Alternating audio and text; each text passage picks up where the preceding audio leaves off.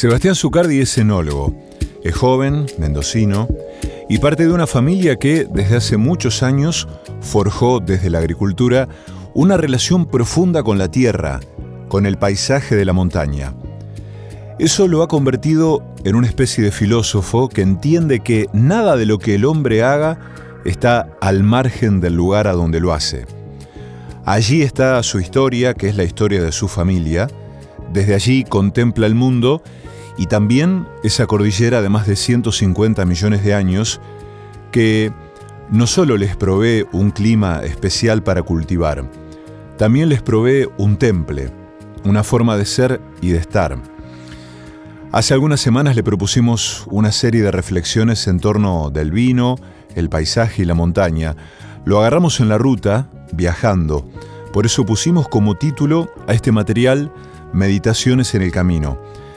Y se nos ocurrió, además, hacer dialogar esas reflexiones de Sebastián con textos y poemas que se nos hacen cercanos, porque en algunos casos son de poetas mendocinos y en otros construyen un sentido sensible en la relación del hombre con su lugar. Yo creo que el vino es la más sencilla y humilde de las bebidas. No es una bebida, es un alimento, mucho más que una bebida, pero el vino está hecho de sencillez y de humildad. Nosotros somos agricultores que vivimos en un lugar, estamos enamorados de un lugar, creemos en ese lugar y cultivamos una viña en la que tratamos que nos dé unas uvas que vamos a transformar en vino, que puedan contar la historia de ese lugar, nuestra cosmovisión del mundo y el año en el que fue hecho, porque yo creo que el vino es la combinación única e irrepetible del lugar, del productor y del año. Entonces, creo que así como el vino es una bebida única y dista mucho de ser un commodity, por eso la diversidad de vinos que podemos encontrar es increíble y esa es su definición y eso es algo que debemos cuidar y debemos proteger y debemos valorar. Vino identidad, vino unicidad, genera una cantidad de expresiones y lo que nosotros buscamos como productores es la transparencia, que ese vino cuente nuestra mirada sobre ese lugar, donde el desafío es cómo transmitimos eso luego al consumidor. Y yo me siento muchas veces más un tomador que un hacedor de vino. Yo vivo para el vino, disfruto del vino y cada vez que abro una botella de vino busco que esa botella me dé tres cosas. Primero, placer. Porque al final el vino, así como es un alimento, es una bebida que genera placer. Y ese placer muchas veces tiene que ver con que vamos a hablar 2 minutos del vino y después el vino nos va a permitir tener un montón de conversaciones, un montón de abrir conversaciones, un gran abridor de conversaciones. Cuando te sentás en una mesa hablamos 2 minutos del vino y después seguimos hablando de otras cosas. Nos tiene que contar la historia de ese paisaje, de ese clima, de ese suelo, de la mirada de ese productor, del año. Y lo tercero que me importa mucho cuando elijo un vino es que así como lo disfruto y me dé placer, me permita acompañar la comida, porque para mí el vino es un elemento que es muy importante en la mesa. Entonces creo que desde el consumidor lo primero que tenemos que priorizar es la sencillez, que para tomar vino no es necesario saber nada. Por supuesto, es como la música o el arte. Vos para escuchar música o para ver un cuadro o una escultura no necesitas saber nada y la podés disfrutar. Ahora, mientras más sabés, más oportunidades de ver detalles, de aprender cosas tenés. Pero tenemos que bajar la barrera compleja del vino. El vino es simpleza, el vino es identidad, es unicidad. Y hay algo que tiene de hermoso el vino, que creo que lo deben tener muchas otras cosas, pero como yo me dedico a esto, es que más le das al vino, más recibís. Dijo Armando Tejada Gómez en el canto popular de las comidas. Me voy por las cocinas. Tengo que organizar la gente de Laurel, para que no le falte aroma a las comidas si acaso esta semana tuvieran que comer. Y si no, ¿de qué sirve que hayas parido un niño, esa flor media lengua del siglo que vendrá? Si en las casas de lata de las villas miseria no hay laurel que resista el aroma del pan. Bueno, creo que la belleza tiene que ver primero con la vida misma, con saber que somos muy vulnerables. Y en el vino, cuando vos crees que sabés un poco más, la naturaleza te pone en tu lugar, porque al final es lo que hablábamos recién. Nosotros hacemos vinos que tienen que ver con la naturaleza, y donde nosotros no decidimos, sino que seguimos las leyes de la naturaleza, y la naturaleza todo el tiempo te está contando cuán vulnerable sos y cuán obediente debes ser. Y en serio, cuando vos crees que sos más de lo que sos, te pone cuerpo a tierra nuevamente. Entonces, cuando vemos gente en el vino por ahí que no tiene la profundidad necesaria o que no tiene el respeto por esta actividad, sabemos que está muy lejos del viñedo, y creo que eso es la belleza del lugar. La belleza no deja de ser subjetiva, aunque bueno, en la mirada de cada uno hay algo en la belleza, y para mí la belleza tiene que ver muchas veces con el equilibrio, con la simetría de muchas cosas, pero eso es una mirada muy individual. Pero bueno, el vino para mí tiene la emoción también de hacernos sentir vivos cada vez que hacemos un vino, de que lo mejor que hiciste todavía no llega, y de que cada año, por tener condiciones climáticas diferentes y porque también vos sos diferente cada añada, porque la vida te va transformando y te va haciendo mirar las cosas de un modo diferente, hace que cada año en algún punto tengas la sensación de vértigo y de empezar de cero.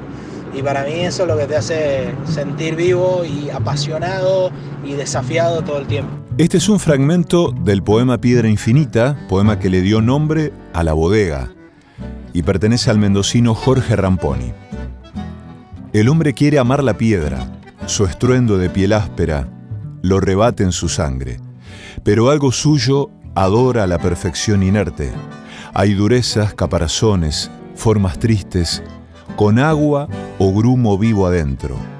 Ella, sin brizna de entraña, mármol lleno de mármol. Rompí su cuerpo por ver su corazón, témpano solo. Vacié su vaso, arena muerta contenida. Ella lo eterno, yo lo efímero ardiente. La atropello a sangre y canto, lo sé. Me mira hasta los huesos con mi lápida, pero lloro sobre ella porque algo suyo llora en mí su destino. El vino es esa combinación única e indivisible del lugar, la persona, o la persona y el lugar. Y en nuestro caso, y lo voy a ejemplificar con nuestro lugar, nosotros lo que determina el carácter de nuestros vinos es la cordillera de los Andes, porque la cordillera de los Andes impacta en el clima, aislándonos del Océano Pacífico, no teniendo influencia del Atlántico, dándonos esa cercanía al sol, con esa pureza lumínica, con esa amplitud térmica que genera un desierto en altura. La cordillera, así como genera un desierto, nos da la solución a ese desierto a través del agua que tenemos para regar, y también genera los suelos sobre los que caminamos y cultivamos, sobre los que nuestras plantas crecen. Pero también esa cordillera impacta en nuestra idiosincrasia, en nuestra forma de vivir. Nosotros somos gente de montaña, y la gente de montaña tiene que ver con la austeridad, tiene que ver con pocas palabras, tiene que ver con estar mirando hacia el interior, hacia el interior de uno, tiene que ver con entender que uno es nada, porque cuando te parás al lado de esa cordillera que tiene 150 millones de años, no hay nada que decir, es todo para entender. Entonces me parece que el lugar impacta de una forma increíble, y la geografía tiene que ver, la geografía, cuando hablamos de la geografía, hablamos de también lo que pasa climáticamente, influye muchísimo en nuestro carácter. Y como el vino es la interpretación y nuestra cosmovisión del mundo, nuestro carácter es parte del vino. Entonces, creo que tiene que ver mucho con eso. Y creo que el potencial que tiene Mendoza está determinado por el clima, pero también porque forja una tierra de agricultores aguerridos y muy relacionados a una planta que tiene una supervivencia, una energía, una potencia para transmitir como la vid. No es mi obsesión la novedad o la originalidad.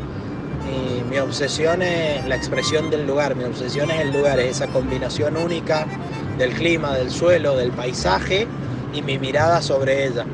Entonces creo que a veces, es más, muchas cosas que hacemos que tienen que ver con el concreto, con los toneles de madera, con hacer vinos que tengan menos concentración, vinos de menos alcohol, más bebibles, vinos que tienen que ver con acompañar más la comida, tienen más que ver con volver al futuro, con tomar cosas del pasado para ir al futuro, que con la originalidad y la novedad. No creo en la novedad por la novedad, no creo en que tengamos que estar siempre hablando de novedades, ya que te volvés una moda y es la ansiedad y después de esto qué, y después de esto qué, y después de esto qué, sino que creo mucho más en la profundidad de lo que es único e irrepetible.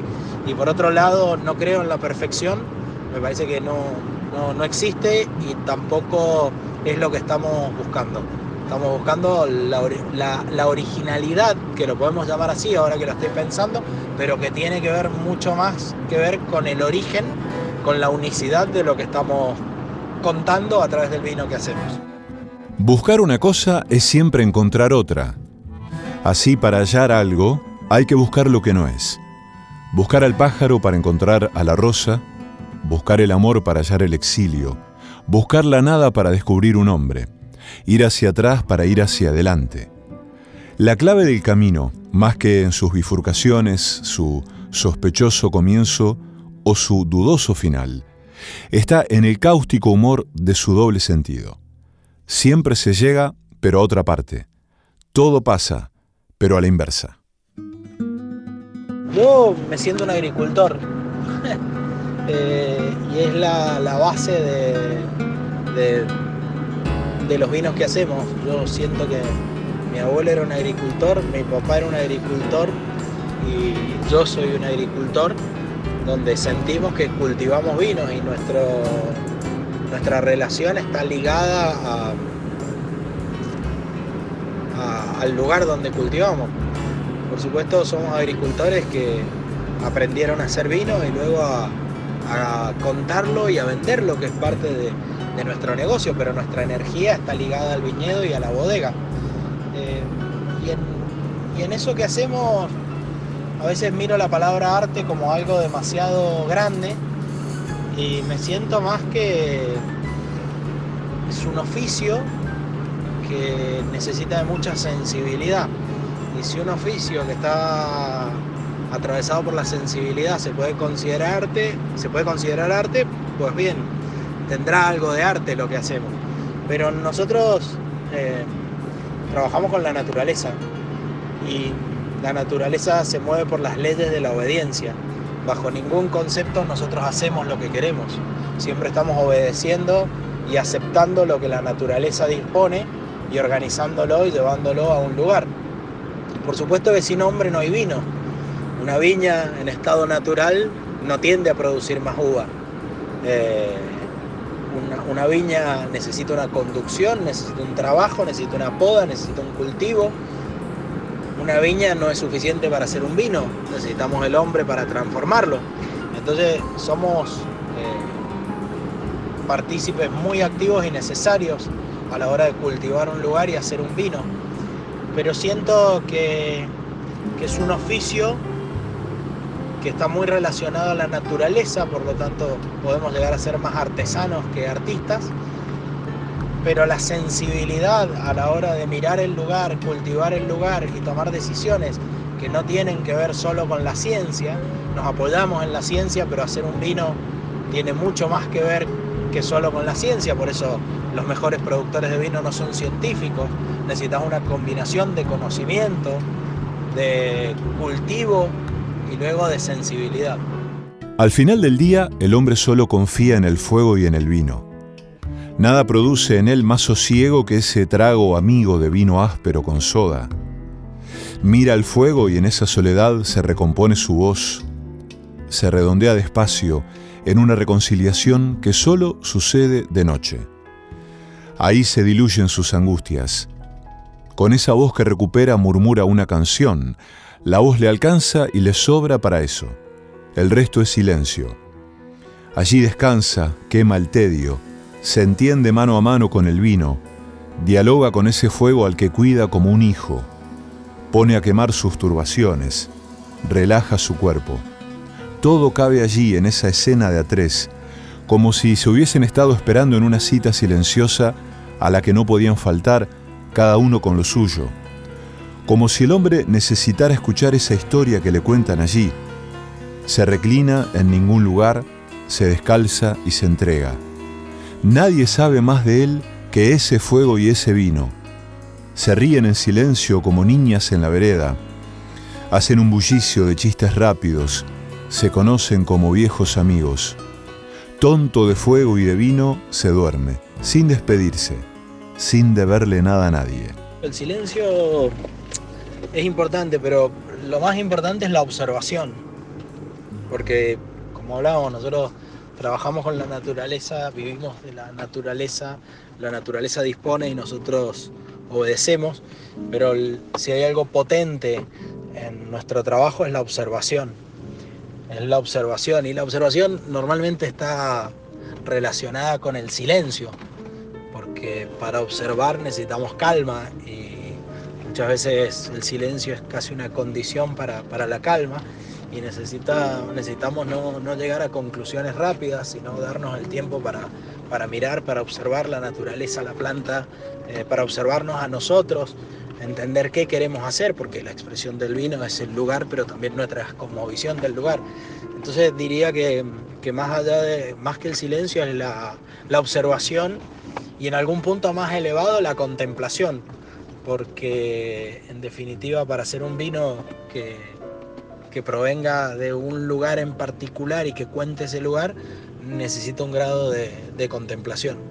Mi idea de una buena comida es mucho más amplia que solo la comida.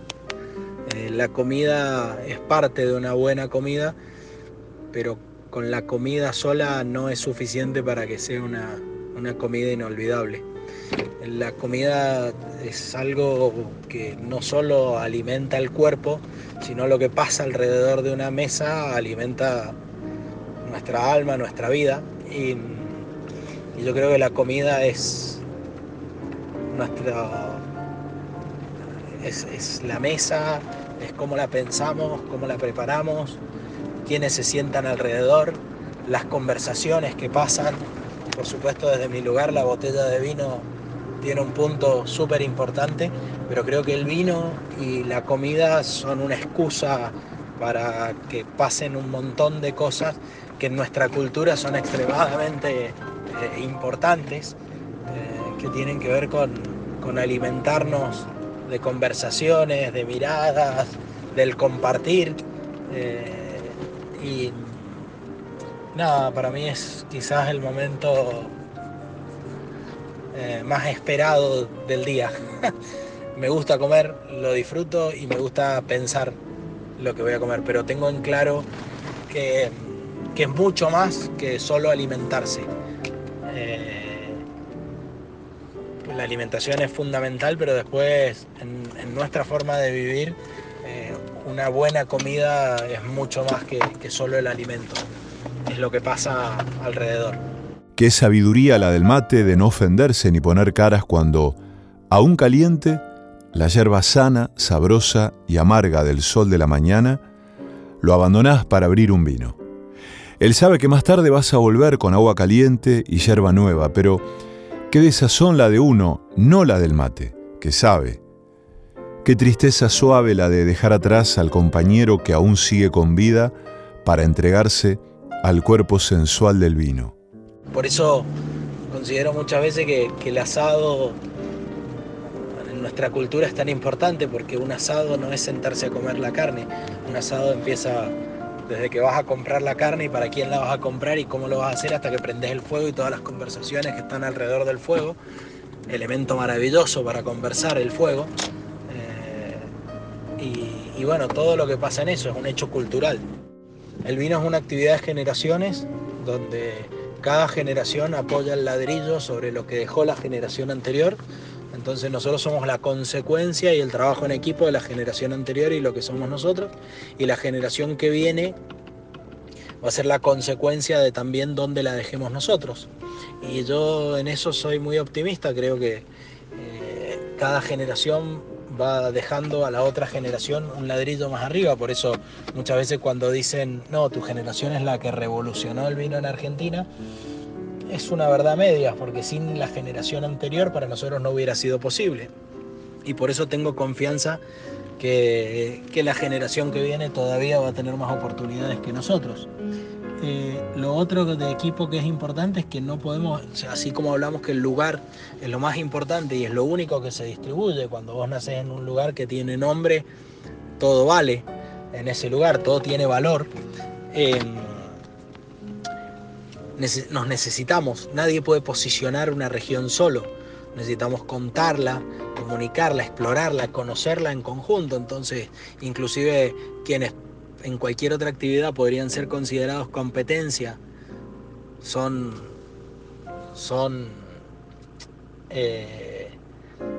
compartimos, somos equipo para salir a contar lo que hacemos. Por supuesto que después cada uno tiene que vender lo que hace, pero en esta actividad primero compartimos y después competimos.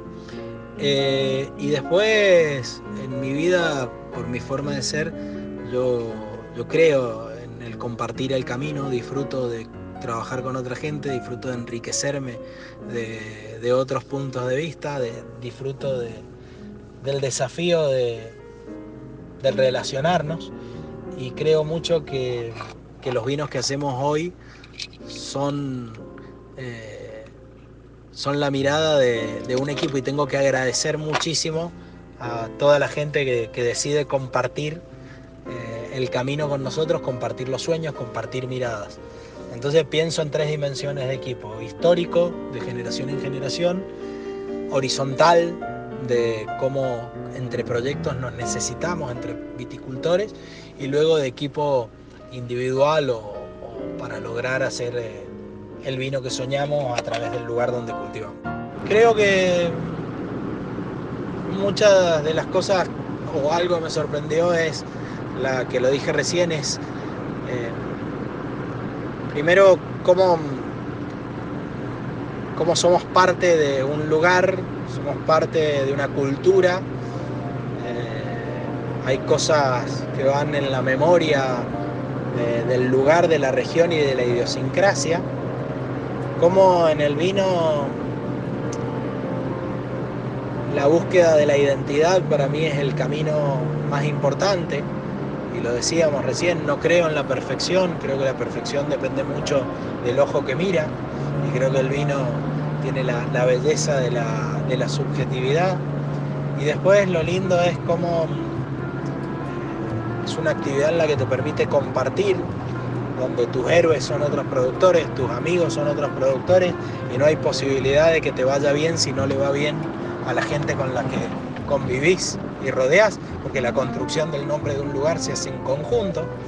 Pero algo que es vital es cómo todos los años nos enfrentamos a nuestras propias preguntas, a nuestras propias incertidumbres, a las incertidumbres que nos plantea la naturaleza, y eso hace que no nos podamos aburrir nunca, y que todo lo que viene tiene que ver con esto de sentirse vivo a través de no estar seguro de cómo lo vas a hacer, cómo lo vas a enfrentar, y que cada año te necesita permeable, sensible, abierto y más preparado para ver lo que hay alrededor.